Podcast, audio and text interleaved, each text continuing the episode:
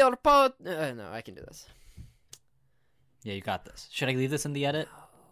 No, no I think I'm gonna. Now I have to. don't I? Um, all right. Uh, are movie podcast called Craft Services. At start of episode, we ask each other what Parth been eating. Hey Parth, what have you been eating? Oh, uh, thanks, man. Uh, Nice to see you, by the way. I, I, yeah, yeah, good to see you too. Long time no see. Um, It was weird how there was that Russian voice at the beginning. yeah, who was that? Do you it, know? it was or- some it was some sort of GRU versus uh, generic, you know, Soviet soldier Hmm, kind of right. kind of combination. I um Yeah, no, I do- like really funny. stand up. Yeah. No, it's Oh, hey, that that uh, ties in. m- uh, anyways, on. uh, I had five chocolate chip cookies. You couldn't stop a and I'll tell you why. monster. No, I'll tell you why. I'll tell you why, Trent. Jesus. Uh, well, here's the deal.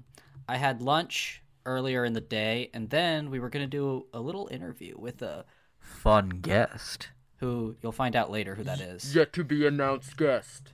Yeah, so uh, it was just gonna, it, we were just about to do the interview, and I was like, hmm, I'm feeling a little hungry. I don't want to do an interview hungry, but I didn't feel like having actual food, so I was like, I think five small chocolate chip cookies from Costco should do the trick. Y- you know what they say about doing interviews on an empty stomach? Try to avoid it if possible. That's, I mean, that's what I've heard. That's my, that's my creed. Um, Trent, what have, what have you been eating?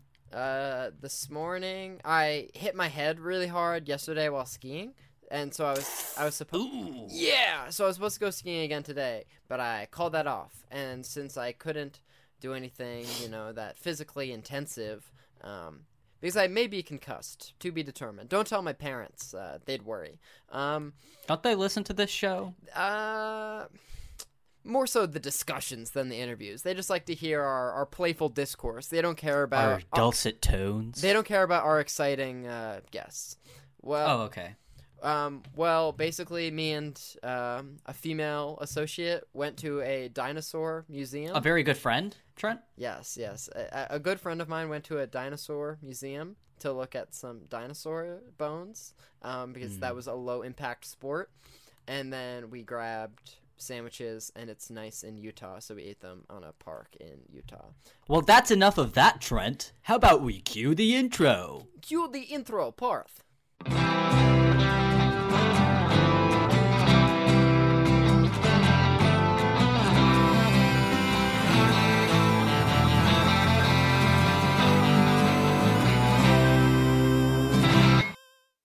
Welcome back to Craft Services, where we talk about the movies. Each week we talk about a film and hopefully have a member of that film. well, this is just becoming Rush, uh, French now. Uh, hopefully have member of that film to talk with us about their experience working on the movie. This week we had uh, the writer of S- King of Staten Island, uh, Dave Sirus. Uh, he was an excellent man, and we really enjoyed having him on.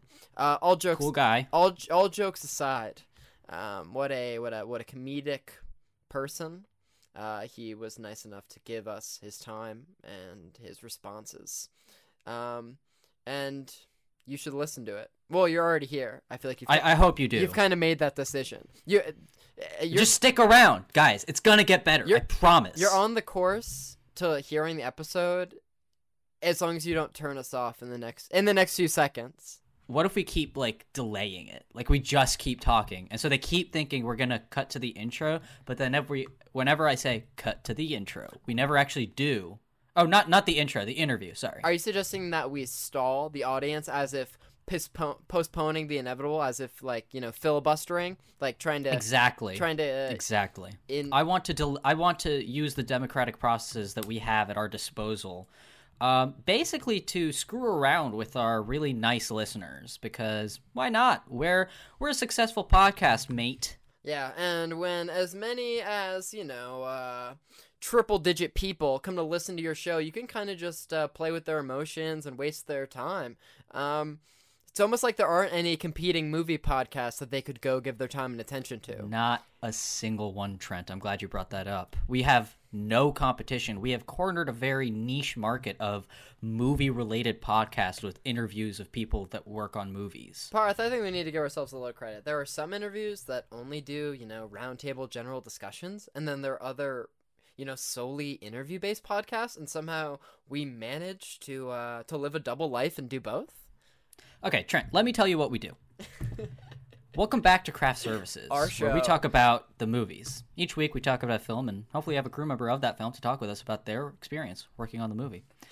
uh, this week we have the co-writer of King of Staten Island, Dave Sirus. He talked with us about working on the movie, and uh, it was pretty cool. Yeah, So that's how it's done, motherfuckers. I'd say this joke has has has has lived its entire lifespan, and now would be a good time to, you know, uh, you know, cut to the cut cut, cut to the interview, cut to the interview with Dave Sirus, the writer of King of Staten yeah, Island. just draw it out, Trent. Just all right, draw we're good. it out. We got out all the info. Start the episode.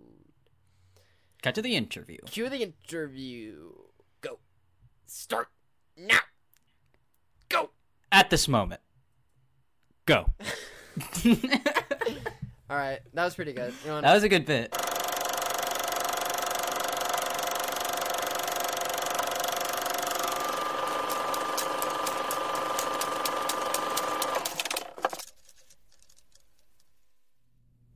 Hello, everybody, and welcome to our interview with Dave Sirus. He's a stand up comic, writer, and producer who's worked on some things you may have heard of, such as Triumph of the Insult Comic Dog, SNL, and our film for today, Judd Apatow's The King of Staten Island. Thanks so much for coming on.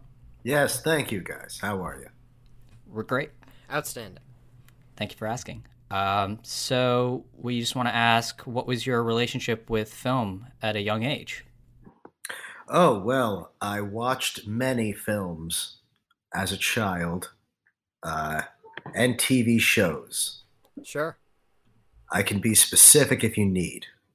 Please. Uh, I definitely, I know that like I watched a lot of, as a little kid, I watched a lot of like Little Rascals and uh, like Shirley Temple, like things from like, you know, decades before I was born, just like, because that's what was put on for me.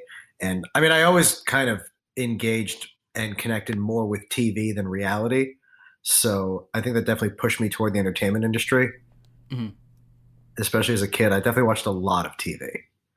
Uh, Yeah, you were an American child. I read online that your favorite movie is Anchorman. Does that did, kind of, yeah. Oh, is that no longer true? You can you you can No, I mean it is. I, I just don't really have like a definitive favorite movie, but yeah, pretty much. Um, I think it's yeah, it's really good. Uh, but yeah, that's definitely part of that is being more into like um, TV than movies growing up. I think. So, what was your first real writing job?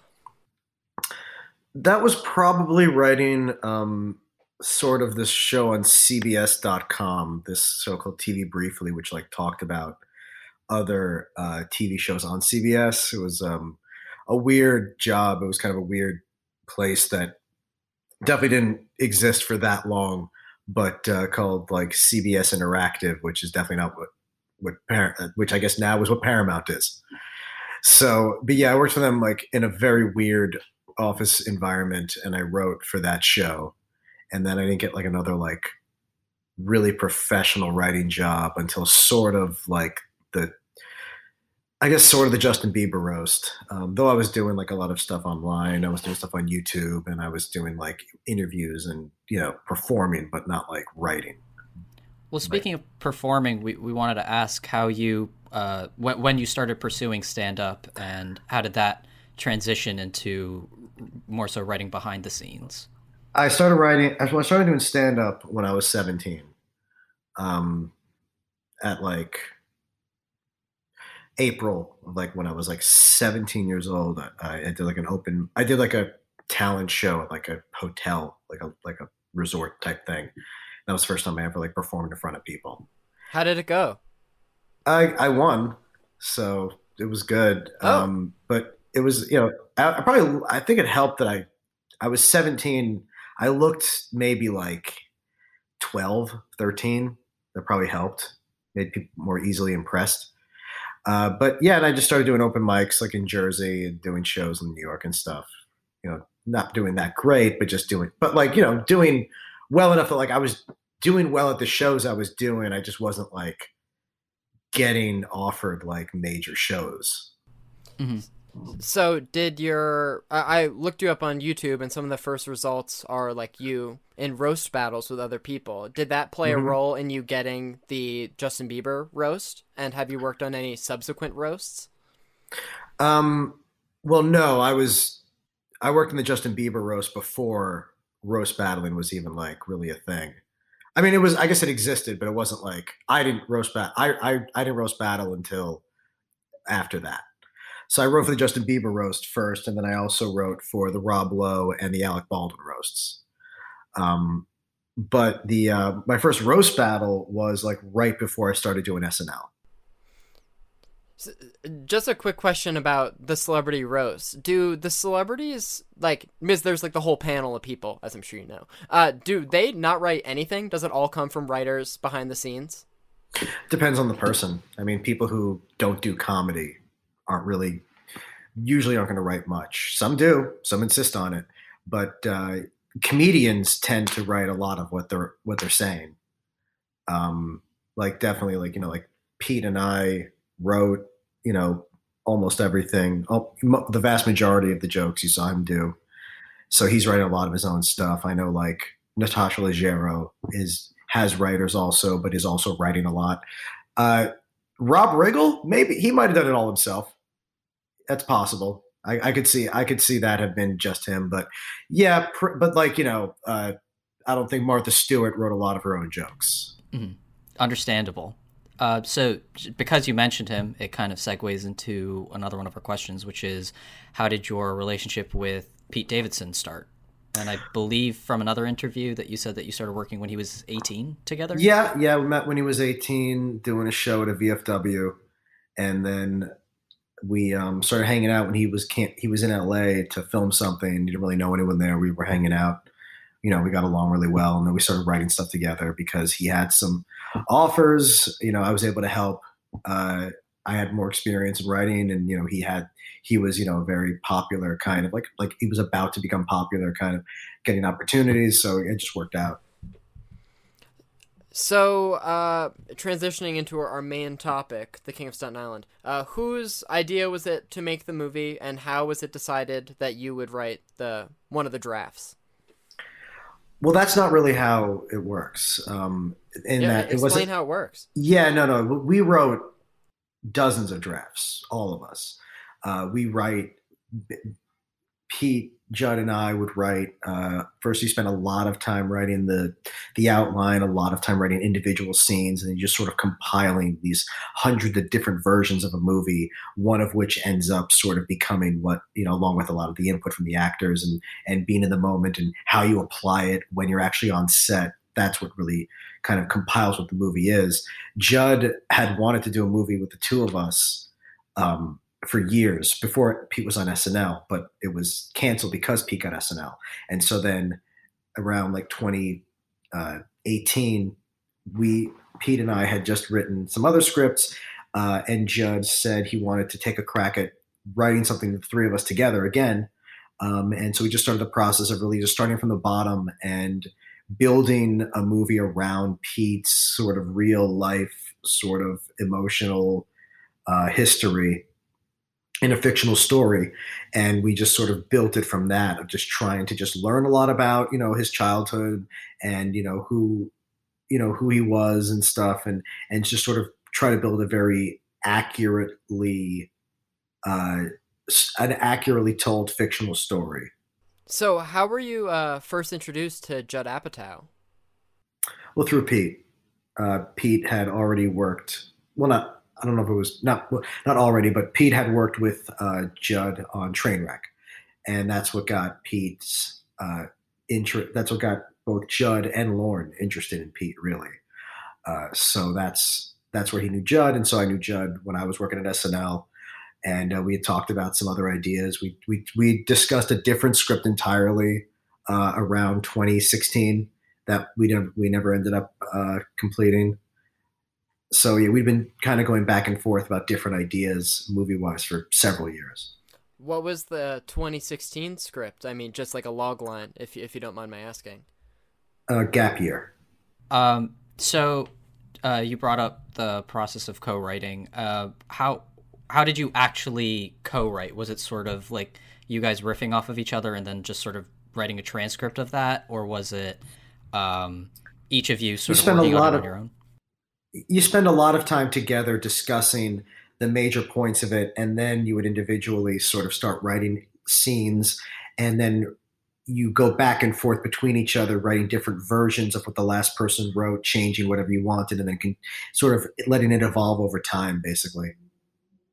So, uh, the the final version of like the, the the shooting script, like on set, did you end up doing a lot of like re like rewrites as things were happening, or were you just like finding Yeah, things are- dialogue and jokes thing- and stuff? yeah, things are constantly getting rewritten day of. Every day we're writing multiple different versions of the scene we already have planned. And then we're going to have the actors do multiple versions. So uh, on set, um, were you? What was your role, like your primary role while on set? Were you just sort of working on the script, or were you like, yeah? If you could just speak on that.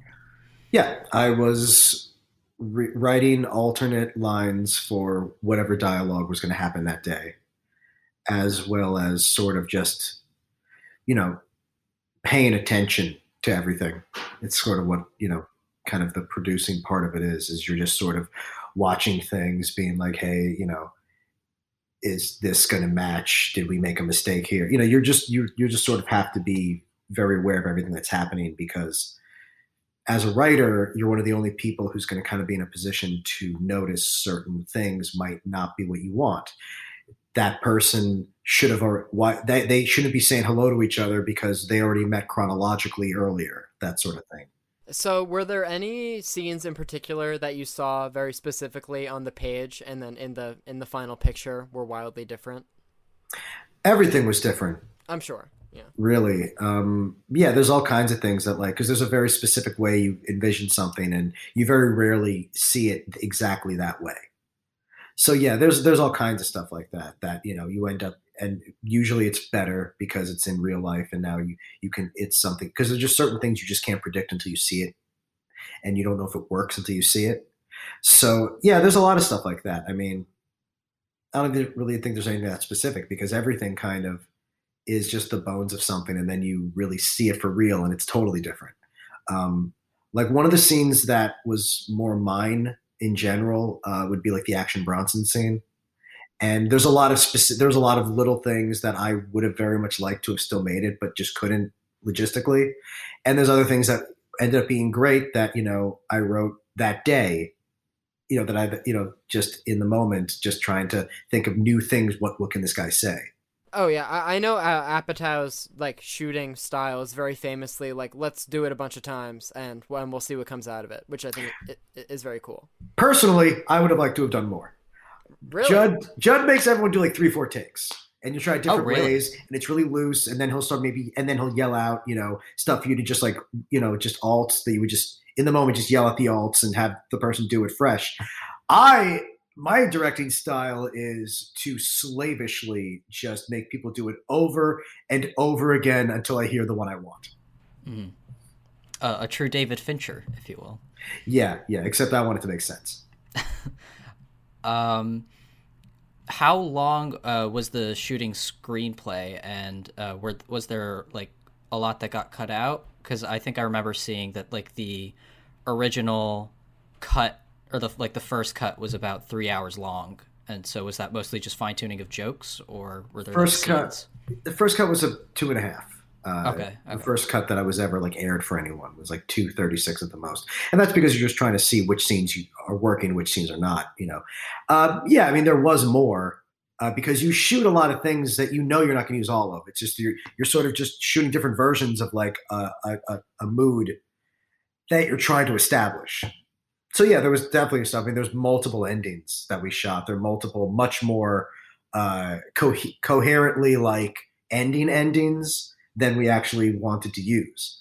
So just because we wanted to shoot them, see how they would go. So like, there's multiple different versions of like what that tell more about what happens to the characters after you know after that than we actually ended up realizing was necessary. How, how did you guys like arrive to the conclusion of like where the movie actually does end? It's an editing decision, really. Um, it's something you decide when you actually see the footage and you're you're sitting down and and you know trusting your instincts about where it should go. So I heard you say in an interview that one of your favorite lines that got cut was Marisa Tomei pronouncing the Mask of Zorro, and no, no, uh, Bel Powley. Oh, oh, so sorry. Someone announcing the Mask of Zorro. Yeah. Um, so what is your favorite joke that's like still in the movie? It, it doesn't have to be like that you wrote it yourself. Well, it's definitely going to be one that I wrote myself. Uh, but um, I mean, there's a lot of jokes I like. I, I, I, I, it's funny. I remember there was one version that was longer that this was cut from, and I remember saying, I was like, we cannot cut Ruby Tattoos Day.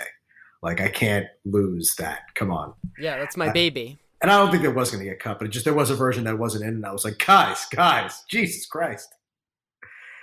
Um, I do like also uh, just because other people have brought it up to me that I was ha- and it's a it's a joke that I wrote like the day of, which was uh, tell my sister I know she's my mother.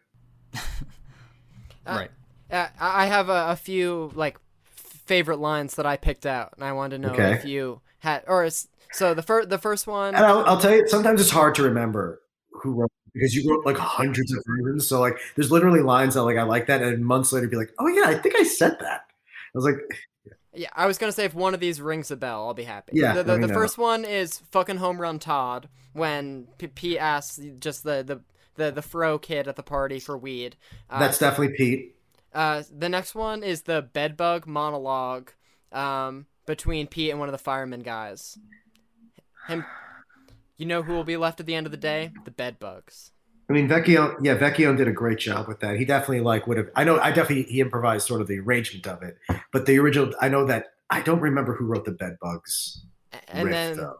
the last thing was the concept of the waiters fighting with the Hulk hands for tips. I like that. That, um, well, that was just something that happened to Pete. So oh wow! I don't think they were. Did they wear Hulk hands? They might have. Uh, yeah, I think that was just a mostly true story. Awesome. Uh, so the movie's obviously called King of Staten Island, and we were wondering how much of the movie's actually shot on Staten Island. Pretty much everything. Oh, really? There's a few interiors that are shot on a stage, but almost everything's Staten Island. Uh, so I read that this was the first script you've gotten produced, and I was wondering if there were any like full scripts that you've like poured your heart and soul into earlier in life that sadly did not get produced. I I've sold um I'd sold two other scripts, you know, that actually like studio scripts that I'd sold before, but neither of which I poured anything into. So nothing that I was too attached to. So in writing them, were you just like, I think this is what the the studio, the big studio heads are gonna want, and then you just No. like, No, I mean I wrote it. I cared about what I was doing, and I tried to write as best I could. It just, but I wouldn't say that those, those any of those were particularly ones that I was very emotionally attached to because the none of those were ones that I envisioned the premise of. Um, so speaking of writing, um, obviously, as we mentioned before, you've worked uh, behind the scenes on SNL, and we were wondering how the writing process for that differed from your writing process on this, or just like what the writing is like behind the scenes on SNL, because that'd just be cool to find out.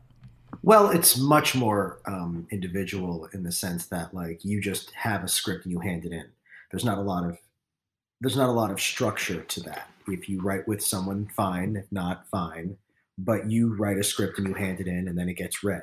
So there's basically there's basically no real like overseeing or uh, sort of there's there's no real management of the script writing until after the read through and then you would have it um, sort of just then you would have it sort of you know worked and you would have a table where you would have other writers there pitch on it before you know going to actual filming or preparing to do live So I read that you like write with Pete for his segments on Weekend Update, mm-hmm. and I was wondering, like, do you write are, like full s- sketches also? And how did you get involved with SNL in the first place? Or, Well, I got hired by SNL just the same way you know anyone else would. I, you know, Pete had already been working there for one year, so that's why I was able to be one of the many people who submits a packet. I did, and I they chose the packet uh, to, to hire me with.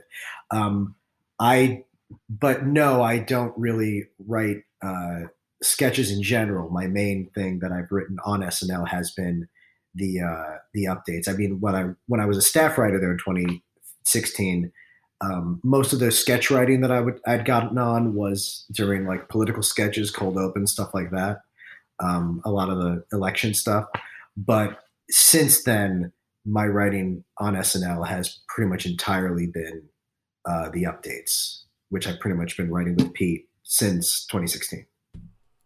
Uh, So- this is oh uh, I was just gonna say, just out of curiosity, the staff packets, like how many like like sketches or like like what do you submit in it? Like I'm sure it, it's a very defined amount. I think it's uh, it changes a little bit, but I believe it's something like uh, two sketches, two live sketches, two uh, pre-tapes, a topical, and then I also included a, an update feature just because that was sort of a more specific thing I was being hired to do. uh, I was just gonna ask if you have any uh, Lorne Michael story you could tell us if you have any. Hmm. He, well, I, I know that the prob that before COVID, everyone before the episode would all have to pile into his office. So like the entire staff would be in his office before before and that, now they'll do it like on the stage where everyone could be separate. But like before it was like you were every single person who works there was getting just packed into this office. And I imagine it was not as packed, you know, before in the 40 years, but you were completely sealed in to like you know forget like the final notes before the show. And i've been so i've been you know pressed up against some very famous people in that room. Uh, bernie sanders al sharpton mike myers. Uh, so yeah I, i've been i've been pressed up against my share of, of major people.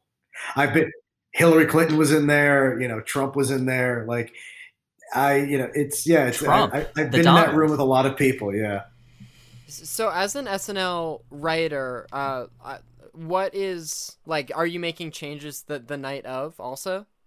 Well, yeah, especially because like you know you well you have a dress rehearsal and you're kind of also looking to how that does to decide what you're going to do to the sketch if there's anything you have to cut and oftentimes you have to cut for time anyway where they're like you need to make it 30 seconds shorter or something usually when you when you write the sketch it's with the intention that it's two pages longer than it's going to be when you do it oftentimes we cut huge swaths of of updates right before we go on I wanted to ask about uh, Triumph, the insult comic dog, because my dad and I were really big. We followed the 2016 stuff that I, I guess you were a part of, and I Yeah. wanted to just ask, how'd you get a part of that, and um, what was that like? Uh, just submitting jokes to them as a you know a not as a random person. Uh, that was through my agent. I mean, but like as one of the many people who was just submitting.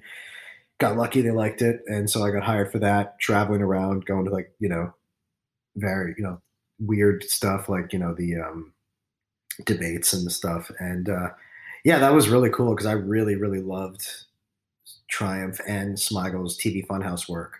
So it was really, really a great experience, especially right after leaving SNL. So I heard you say in another interview that you view movies as a delivery system for jokes, and I thought that that was ironic because I was like, The King of Staten Island is a, it's it's a highly character driven, you know, Mhm. dramedy with uh, with some plot points, and so Yeah. was was that difficult for you? I mean, in a sense, it not you know, I I was able to adapt to that being the kind of story we were telling. There were definitely versions of scripts that were that that were you know just slapsticky, joke driven. You know, where every line is you're looking for a way of saying it funny, um, but that wasn't really what we were going for here. So, but yeah, I mean, my and Pete's sort of general style is much jokier, but Judd, you know, this Judd was directing and writing, so there's a lot of you know direction he can put into that, and you know he knows a little bit more about making films than we do. So like this wasn't a story that you know we felt would be sustainable with the kind of with that kind of instinct of you know making it too jokey, making it not real. Because that's what because it, it could be funnier, but you do when you make something funnier. Very often you are stretching and pulling away from the part of this that is letting someone lose themselves in, in believing it. Right. Um, just sort of going back into the uh, drafts, I guess because this is kind of a, a, mirror to Pete Davidson's real life past a little bit. Um, did, how did you decide what would uh, sort of more accurately depict him and what to sort of um, change for the movie or what you know? Well, the only thing that we were just not even we, we didn't want to make a movie about Pete and we certainly didn't want to make a movie about about comedy. We did not want to make a movie where a guy is a stand-up comedian. That was the that was the only part of it that we were just really completely against. And so it just became more of a thing about all right, well, who is Pete had he never done this? What what what would he be like if he had never discovered a talent or had a talent in comedy and and could sort of, you know, build his life off of that? So, speaking to your more recent, uh, you know, roast battles, we were wondering, like, if if you're given a picture of a person and they're like, that's how you, who you have to roast tomorrow. If you have a sort mm-hmm. of philosophy or system for coming up with, like, where to where to start for finding insults for any given individual. Mostly, it's about just getting information about them because the information itself is where you're going to get the the opportunities to be funny literally in the words like you you basically sort of just start thinking of different sentences that describe this person accurately. And then you start seeing well what can i do with that? So it's almost like you're sort of writing out like how many different true things could i say that are specific to you? And then look at those things and say and now how can i say something mean related to these things how can or you start with okay i want to say something to the effect of this being something he should be ashamed of. And then it, and you work backwards to how can that apply that to something related that is true about this person that is specific to this person. And a lot of it is just what is the initial reaction? What is the audience thinking about this person? What is something that they're going to not know anything about him but they're going to hear that and go yeah that's true uh, have you ever? I mean, obviously you don't need to name names or anything, but have you ever had like a person that you've roasted like react really terribly, or have they have they for the most part been down? I don't. Th- I can't think of anyone who reacted really terribly. I mean, different people are better at it, and different people are better at sort of what the what the protocol is and sort of how you should act. I've seen people get really too take it too seriously, and I think that really ruins it for me anyway when they take it like they mean this and they like that they're they're trying to like and or or even worse they're trying to make the audience think they really hate you and it's like that's just gross. I, I was watching some some of your roasts and i just thought like while you aren't the person who's speaking like just like it must be so hard to like look busy and you just have to like sit there and like brace for impact and like try to not look offended because if you look offended then they won Right, but the thing is, I don't. Most comics, I don't think really care about what you're saying. Some people do, and I feel like they shouldn't. But like, no one's ever said something to me in a roast battle that hurt my feelings. You know what I mean? Like, but yeah, but you do have to. But yeah, you do have to also just sort of, you know, be poised because people are watching you. So you're you're just you're supposed to not be awkward, which is a difficult thing for some people. Um, so I guess just pivoting a little bit to some other stuff you've written for. You were a writer for the Politician Puppet Show. Um, Let's be real, and yeah. uh, what was that like? Oh, that's great.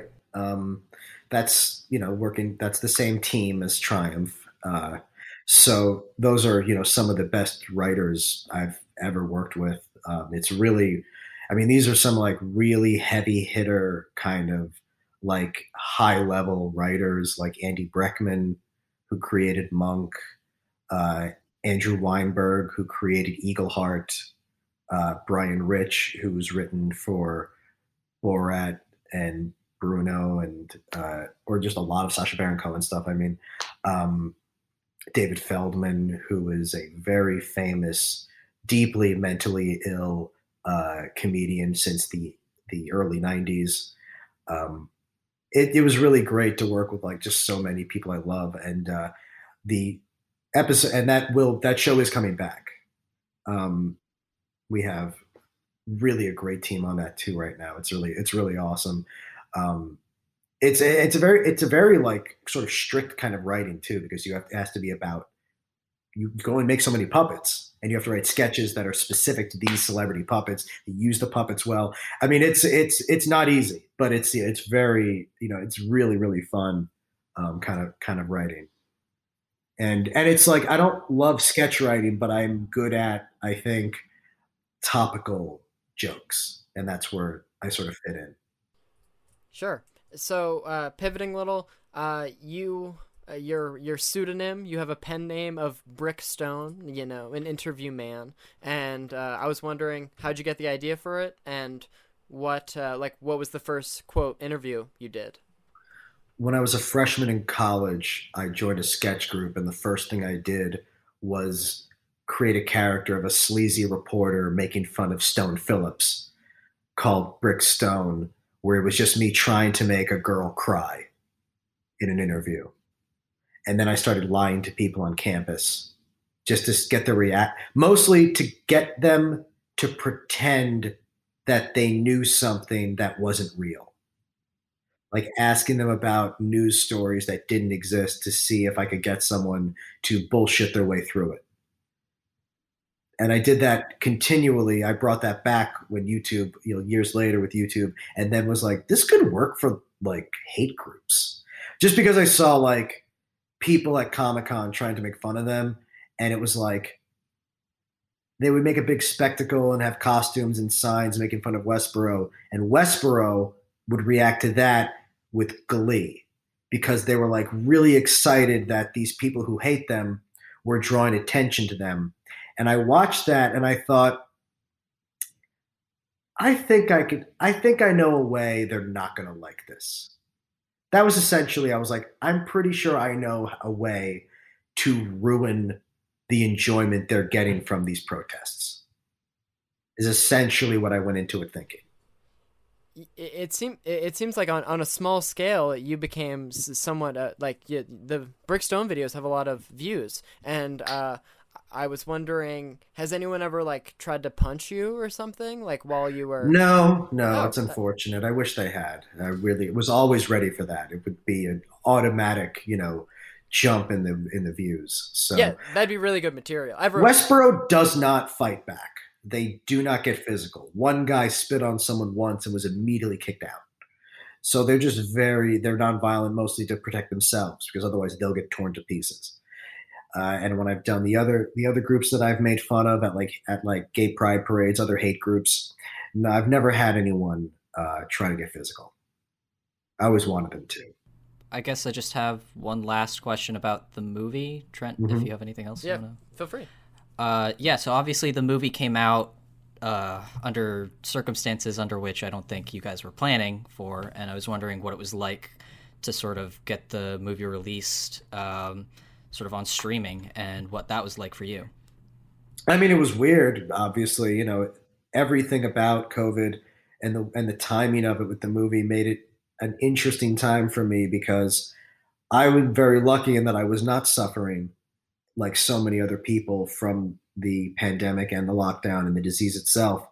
But I did miss out on a cartoonishly amazing few months that I've never experienced and may never in my life in the sense that like I was right about to start getting like flown to South by Southwest and other film festivals and and going to premieres and going to comedy clubs and gloating constantly. Like there was a period of time that I lost that I was going to have basically everything I'd been hoping to achieve um, so I kind of lost that stuff. Uh, but you're still very happy that things still worked out, especially when so few movies were able to actually successfully go and be pay per view during this. I was shocked that people were buying it. I, I was gonna say your movie did particularly well on pay per view. Yeah, I was. I, I was like, is anyone gonna buy a movie at all? I was like, is does anyone want to pay to see a movie when like the world is falling apart? I was like, well, are they just buying Trolls 2 as a babysitter? Right. And so I was yeah, I was really happy that like like that it it did well and people liked it. I mean, it was basically when people ask what it's like, it was basically like watching a bullet whiz past your head. Yeah, no, I think I think it was great, um, especially uh, during these times. I think people needed a comedy um, that sort of addressed some more serious things. But uh, Trent, you want to ask the big one? Yes, the the big Kahuna last question is what's the last great movie you watched? And it can be a first viewing or a revisit. Huh. That's it's not easy. Yeah, brain blast. Take a minute. The last I'm so much better at listing what I hated. Um I'm trying to think like what's the last new movie I really You can list liked. something you disliked as well. We're we're we're happy to hear in anything. I'm trying to stop doing that so much because every time I do, someone I have to like see again is involved, and it's just Mhm. like I want to make sure people know which movies are unforgivably bad, but like literally the last four in a row that I've seen, someone whose feelings I have no reason to hurt is Mhm. directly involved, and I'm so muzzled with my ability to explain. And one of them is one person in two movies, and they were both so bad that I, I- it's not fair that I'm not allowed to just rant publicly about them. So, I'm, but a movie I liked. Uh, let's see. oh, actually, okay. I I actually do have. A good He's answer. got it. I actually do have a good answer for that. Was it the the it and sequel? Those are much better than I expected. I was just gonna say, what'd you think of It Chapter Two? Because as someone who really liked It Chapter One, It Chapter Two, Oh, I thought they were both good. I thought they were both fine. I thought that it is a very hard story to tell properly, especially later. Um, I thought the second one was kind of better because the first one excised almost all the events from the from the first part of the book. Like the problem is, I'm not saying that you should keep them, but when you take out all the weird kid sex stuff, there's really not that much happening anymore when they're kids. They took out they took out all the stuff that like is super problematic now, but they didn't replace it with anything. And so there, there's no turtle, there's no there's no group sex, there's no using homosexuality to identify the villains. All things I'm not saying you need to have in a movie or a book. But you need to have something else instead of it if that's what the movie's based on. And there's a lot of kid stuff in the in, in the second one. They go you still see a lot of scenes with the kids. I was just gonna say the turtle stuff happens in the second one. So, No, it does. No, someone says the word turtle while they're Yeah. swimming. That is not a thing. That is that is barely a wink. So have you read the thousand plus page It book? No. Yeah, uh, because I think it is one of the books like Infinite Jest that like you buy really ambitiously and then and then you carry it around for a while and talk about how you're reading it and then you never actually get to reading it because it's so much of an undertaking. But you uh, you like the It movies, great. Parth, do you want to bring us out? Yeah, uh, I uh, thanks so much for being here. Um, it was great having you on. That was Dave Sirus, and he worked on the. He he was a writer for The King of Staten Island, and he's worked on a bunch of other cool stuff that you should definitely check out. Uh, again, thanks so much for being here. Thank you.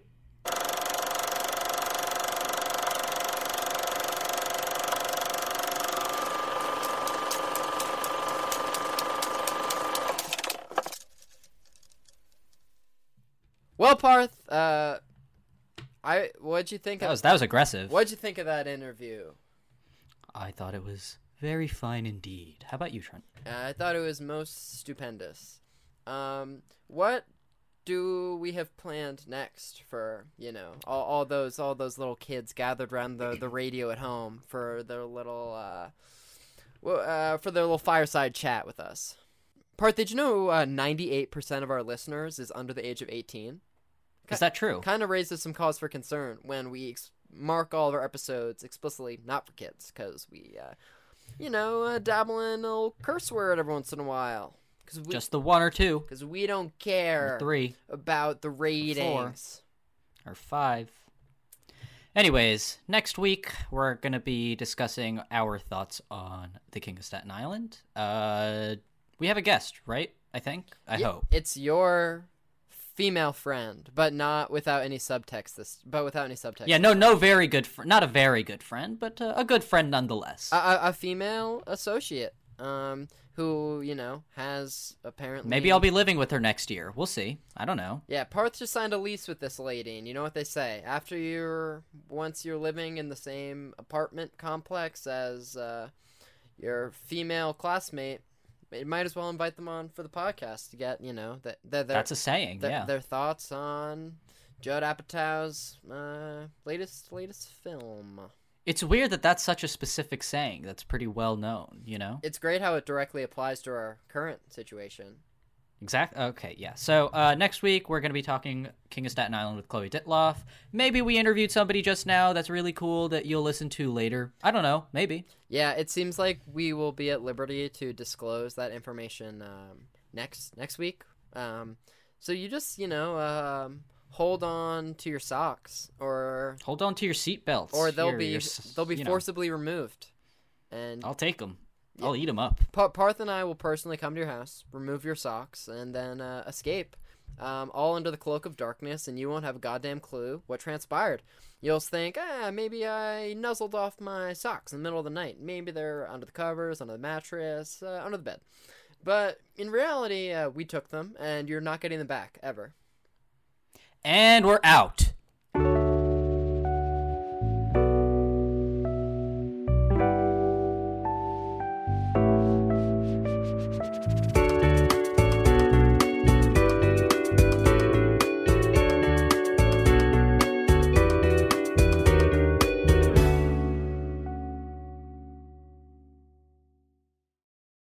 Mary redeemed a $50,000 cash prize playing Chumba Casino this year. I was only playing for fun, so winning this was a dream come true. Chumba Casino is America's number one social casino experience. It's serious fun. With over 80 casino style games to choose from, you too could win life changing amounts of cash. Be like Mary. Log on to chumbacasino.com and give them a whirl. That's chumbacasino.com. No purchase necessary, void or prohibited by law. 18 plus. Terms and conditions apply. See website for details. The voice in the preceding commercial was not the actual voice of a winner.